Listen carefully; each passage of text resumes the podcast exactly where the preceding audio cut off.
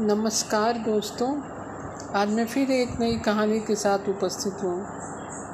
तो चलिए कहानी सुनते हैं। कहानी का शीर्षक है लोकमत का सम्मान और लिखी है प्रेमचंद ने। तो चलिए कहानी शुरू करते हैं लोकमत का सम्मान बैचू धोबी को अपने गाँव और घर से उतना ही प्रेम था जितना प्रत्येक मनुष्य को होता है। उसे रूखी, सूखी और आधे पेट खा कर भी अपना गाँव, समग्र संसार से प्यारा था। यदि उसे वृद्धा किसान स्त्रियों की गालियाँ खानी पड़ती थी तो बहुओं से बैचू दादा बैचू दादा कहकर पुकारे जाने का गौरव भी प्राप्त होता था। आनंद और शोक के प्रत्येक अवसर पर उसे बुलावा होता था। विशेषता विवाहों में तो उसकी उपस्थिति वर और वर और वधु से कम आवश्यक न थी। उसकी स्त्री घर में पूजी जाती थी। द्वार पर बैचू का स्वागत होता था। वह ऐसवाट पहने कमर में घंटियाँ बांधे साजिंदों को साथ लिए, एक हाथ मृदंग और दूसरा अपने कान पर रखकर जब तत्काल रचित बिरहे और बोल कहने लगता तो आत्मसम्मान से उसकी आँखें उन्मुक्त हो जाती थी। हाँ धेले पर कपड़े धोकर भी वह अपनी दशा से संतुष्ट रह सकता था। किंतु जमींदार के नौकरों की क्रूरता और अत्याचार कभी कभी इतने असह हो जाते थे कि उसका जी गाँव छोड़कर भाग जाने को चाहने लगता था। गाँव में कारिंदा साहब के अतिरिक्त पाँच, छह चपरासी थे। उन्हें सहवासियों की संख्या कम न थी। बैचू को इन सज्जनों के कपड़े मुफ़्त में धोने पड़ते थे। उसके पास स्त्री न थी। उनके कपड़ों पर स्त्री करने के लिए उसे दूसरे दूसरे गाँव से धोबियों की चिरोरी करनी पड़ती थी। मगर कभी कभी बिना स्त्री के ही कपड़े ले जाता तो उसकी शामत आ जाती थी। मार पड़ती, घंटों चौपाल के सामने खड़ा रहना पड़ता। गालियों की वह बौछार पड़ती कि सुनने वालों के कानों पर भी हाथ रख लेते। उधर गुजरने वाली स्त्रियाँ लज्जा से सिर झुका लेती। जेठ का महीना था। आसपास की ताल तलैया सब सूख गई थी।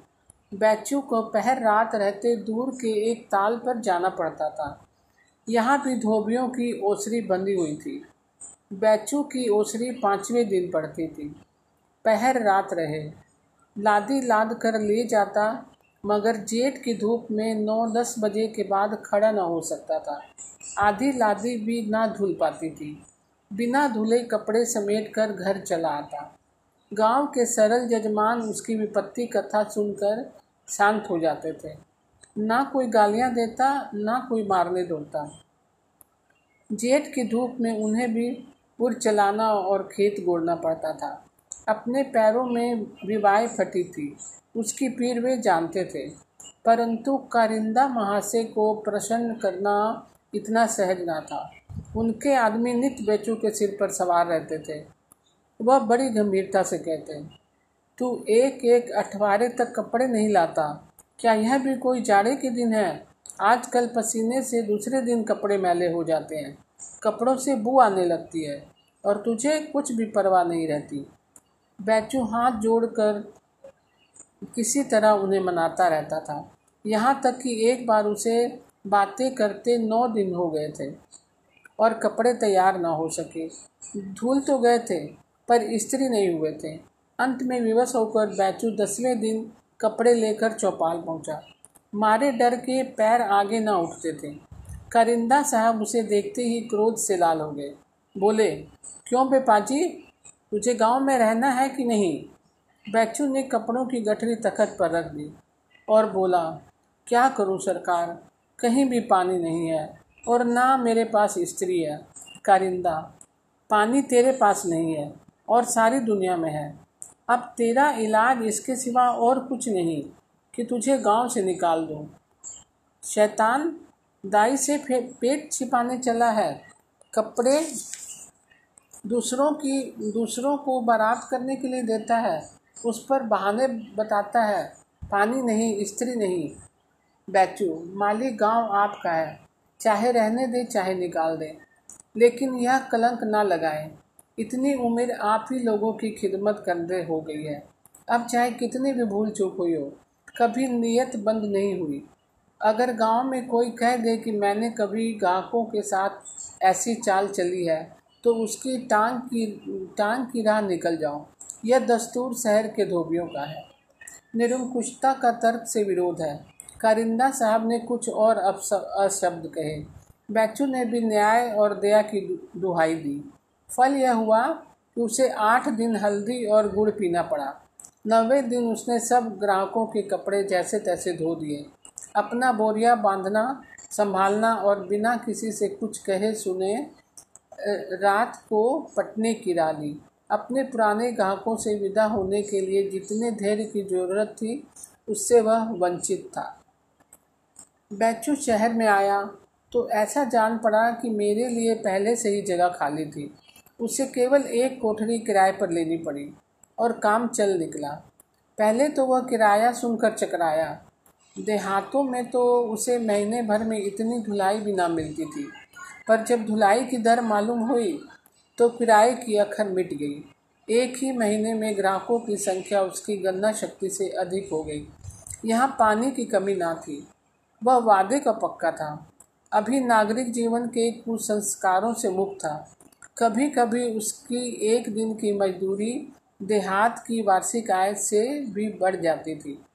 लेकिन तीन तीन ही चार महीने में उसे शहर की हवा लगने लगी। पहले नारियल पीता था, अब एक गुड़गुड़ी लाया। नंगे पाँव जूते से वे शिष्ट हो गए और मोटे अनाज से पाचन क्रिया में विघ्न पड़ने लगा। पहले कभी कभी तीज त्योहार के दिन शराब पी लिया करता था। अब थकान मिटाने के लिए नित उसका सेवन होने लगा। स्त्री को आभूषणों की चाट पड़ी और धोबिने बन ठन कर निकलती हैं। मैं किसी से कम हूँ। लड़के खोचे पर लट्टू हुए हलवे और मूंगफली की आवाज़ सुनकर अधीर हो जाते। उधर मकान के मालिक ने किराया बढ़ा दिया। भूसा और खल्ली भी मोतियों के मोल बिकती थी। लादी के दोनों बैलों का पेट भरने में एक खासी रकम निकल जाती थी। अतः पहले के महीने में जो बचत हो जाती थी, अब वह गायब हो गई। कभी कभी खर्च का पलड़ा भारी हो जाता, लेकिन किफ़ायत करने की कोई विधि समझ में ना आती। निदान स्त्री ने बैचू, निदान स्त्री ने बैचू की नज़र बचाकर ग्राहकों के कपड़े छपाई करने शुरू किए। बेचू को यह बात मालूम हुई तो बिगड़ कर बोला, अगर मैंने फिर यह शिकायत सुनी तो मुझसे बुरा कोई ना होगा। इसी इल्ज़ाम पर तो मैंने बाप दादे का गाँव छोड़ दिया। यहाँ से भी निकलवाना चाहती है क्या? स्त्री ने उत्तर दिया तुम्ही से तो एक दिन भी दारू के बिना नहीं रहा जाता। मैं क्या पैसे लाकर लुटाती हूँ? जो खर्च लगे वह देते जाओ। मुझे इससे कुछ मिठाई थोड़े ही मिलती है। पर सने सने नैतिक ज्ञान ने आवश्यकताओं के सामने सिर झुकाना शुरू कर दिया। एक बार उसे कई दिन तक ज्वर आया। स्त्री उसे डोली पर बिठाकर वैद्य जी के यहाँ ले गई। वैद्य जी ने नुस्खा लिख दिया। घर में पैसे ना थे। बैचू स्त्री को कातर नज़रों से देखने लगा। तो अब क्या होगा? दवा मंगानी ही है स्त्री। जो कहो वह करूँ, बैचू। किसी से उधार ना मिलेगा। स्त्री, सबने तो सबसे तो उधार ले चुकी मोहल्ले में राह चलना मुश्किल है। अब किससे मांगू? अकेले जितना काम हो सकता है करती हूँ। अब छाती फाड़ के मर थोड़े ही जाऊँगी। कुछ पैसे ऊपर से मिल जाते थे, लेकिन उसकी तुमने मनाही कर दी। तो मेरा क्या बस है? दो दिन से बैल भूखे खड़े हैं। दो रुपए हो तो इनका पेट भरे। बैचू अच्छा जो तेरे जी में आए, कर। किसी तरह काम तो चला। मुझे मालूम हो गया है कि शहर में अच्छी नीयत वाले आदमी का निर्वाह नहीं हो सकता। उस दिन से यहाँ अन्य धोबियों की नीति का व्यवहार होने लगा। बैचू के पड़ोस में एक वकील के मुहर्रिर मुंशी दाता राम रहा करते थे। बैचू कभी कभी अवकाश के समय उनके पास जा बैठता था। पड़ोस की बात थी धुलाई का कोई हिसाब किताब ना था। मुंशी जी बैचू की खातिर करते, अपनी चिल्लम उतार कर उसकी तरफ़ बढ़ा देते। कभी घर में कोई अच्छी चीज़ पकती तो बैचू के लड़कों के लिए भिजवा देते। हैं, इसका विचार रखते थे कि इन सत्कारों का मूल्य धुलाई के पैसे से बढ़ने ना पाए। गर्मियों के दिन थे, बारातों की धूम थी। मुंशी जी को एक रात बारात में शरीक होना था। गुड़गुड़ी के लिए पेचवान बनवाया। रोगनी चिल्लम लाए, सलेम शाही जूते खरीदे। अपने वकील साहब के घर से एक कालीन मंगनी लाए। अपने मित्र से सोने की अंगूठी और बटन लिए। इन सामग्रियों के एकत्रित करने में ज़्यादा कठिनाई नहीं पड़ी। किंतु कपड़े मंगनी लेते हुए शर्म आती थी। बारात के योग्य कपड़े बनवाने की गुंजाइश ना थी। तंजेब के कुर्ते, रेशमी अचकन नैन सुख का चुन्नटदार पजामा, बनारसी साफा बनवाना आसान ना था। खासी रकम लगती थी। रेशमी किनारे की धोतियाँ और काशी सिल्क की चादर खरीदना भी कठिन समस्या थी। कई दिनों तक बेचारे इसी चिंता में पड़े रहे। अंत में बैचू के सिवाय और कोई इस चिंता का निवारण करने वाला ना दिखाई दिया। संध्या समय जब बैचू उनके पास आकर बैठा तो वे बड़ी नर्मता से बोले, बैचू, एक बारात में जाना था और सामान में सब और सामान तो मैंने जमा कर लिया है, मगर कपड़े बनवाने में झंझट है। रुपयों की तो कोई चिंता नहीं, तुम्हारी दया से हाथ कभी खाली नहीं रहता। पैसा, पेशा भी ऐसा है कि जो कुछ मिल जाए वह थोड़ा है। एक ना एक आँख का अंधा गांठ का पूरा नित्य फंसा ही रहता है। पर जानते हो, आजकल लगन की तेज़ी है। दर्जियों को सिर उठाने की फुर्सत नहीं। दूनी सिलाई लेते हैं, तिस पर भी महीनों दौड़ाते हैं। मगर तुम्हारे यहाँ मेरे लायक कपड़े हो तो दो तीन दिन के लिए दे दो। किसी तरह सिर से यह बला टले। नेवता दे, सो, देने में किसी को क्या खर्च होता है? बहुत किया तो पत्र छपवा लिए। लेकिन योग, लोग यह नहीं सोचते कि बारातियों को कितनी तैयारी करनी पड़ती है? क्या क्या कठिनाइयाँ पड़ती हैं? मगर बिरादरी में यह रिवाज हो जाता है कि जो वहाँ से निमंत्रण भेजे, वही उसके लिए सब सामान भी जुटाए। तो लोग कितनी बेपरवाही से नेवते ना दिया करते। तो बोलो, इतनी मदद करोगे ना? बैचू ने मरोवत में पढ़कर कहा, मुंशी जी, आपके लिए किसी बात से इनकार थोड़ी ही है।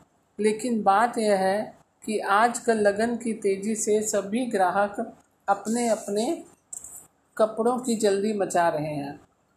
दिन में दो तीन बैर आदमी भेजते हैं। ऐसा ना हो कि इधर आपको कपड़े दे दूँ, उधर कोई जल्दी मचाने लगे। मुंशी जी, अजी, दो तीन दिन के लिए टालना कौन बड़ा काम है? तुम चाहो तो हफ्तों टाल सकते हो।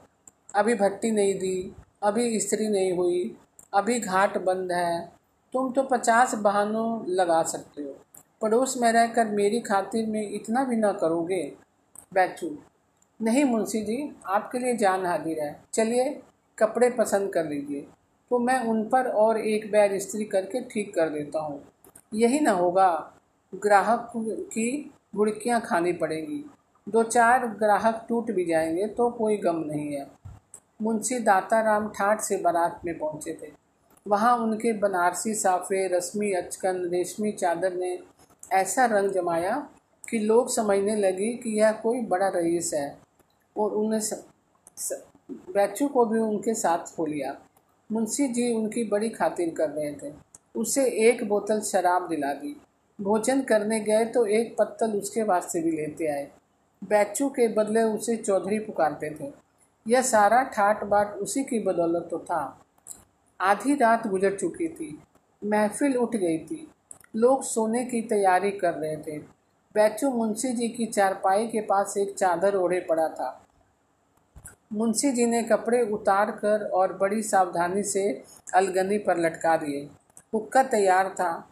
लेट कर पीने लगे।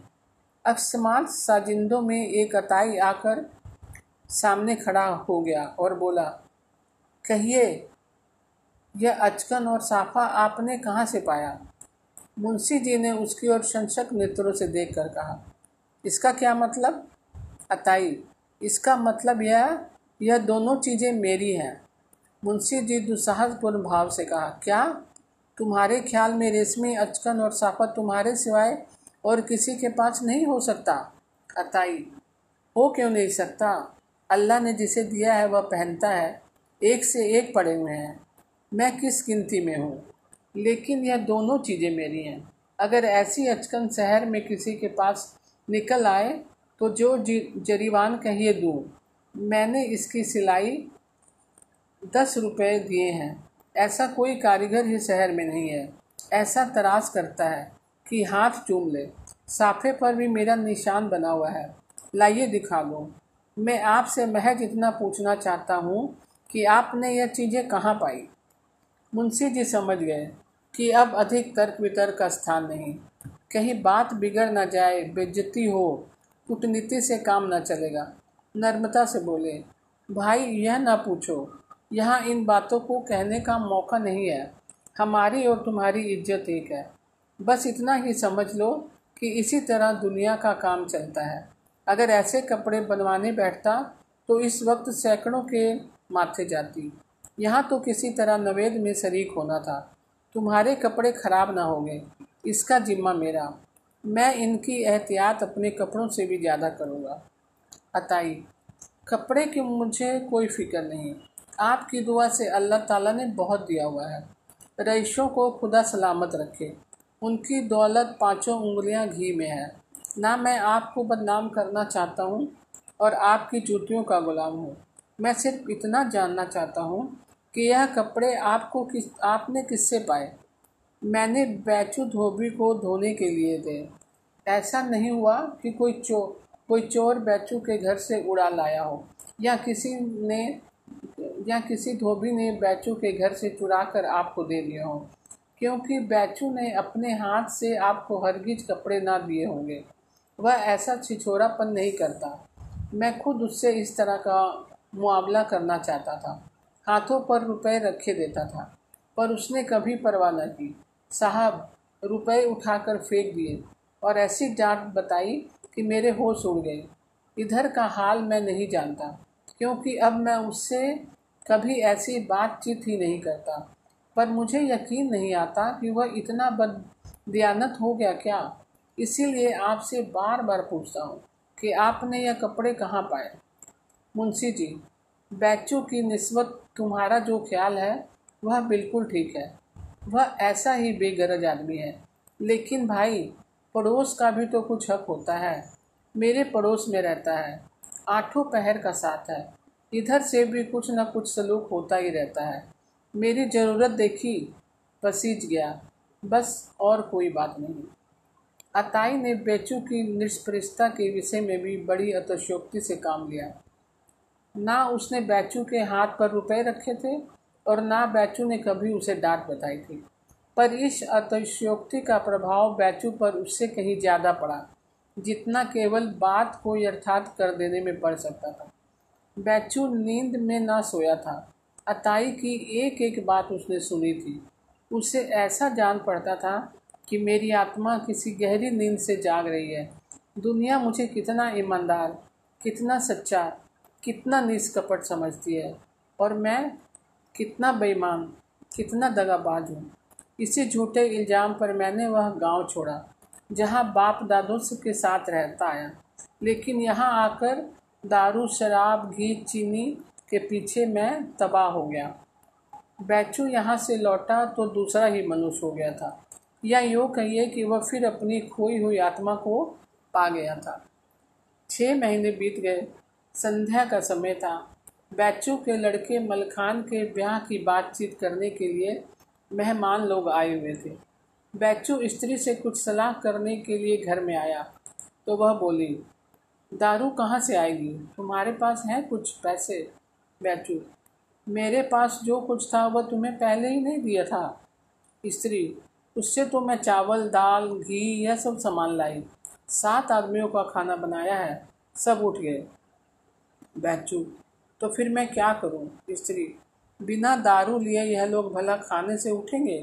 कितनी नामूसी होगी? बैचू नामूसी हो चाहे बदनामी हो, दारू लाना मेरे बस की बात नहीं।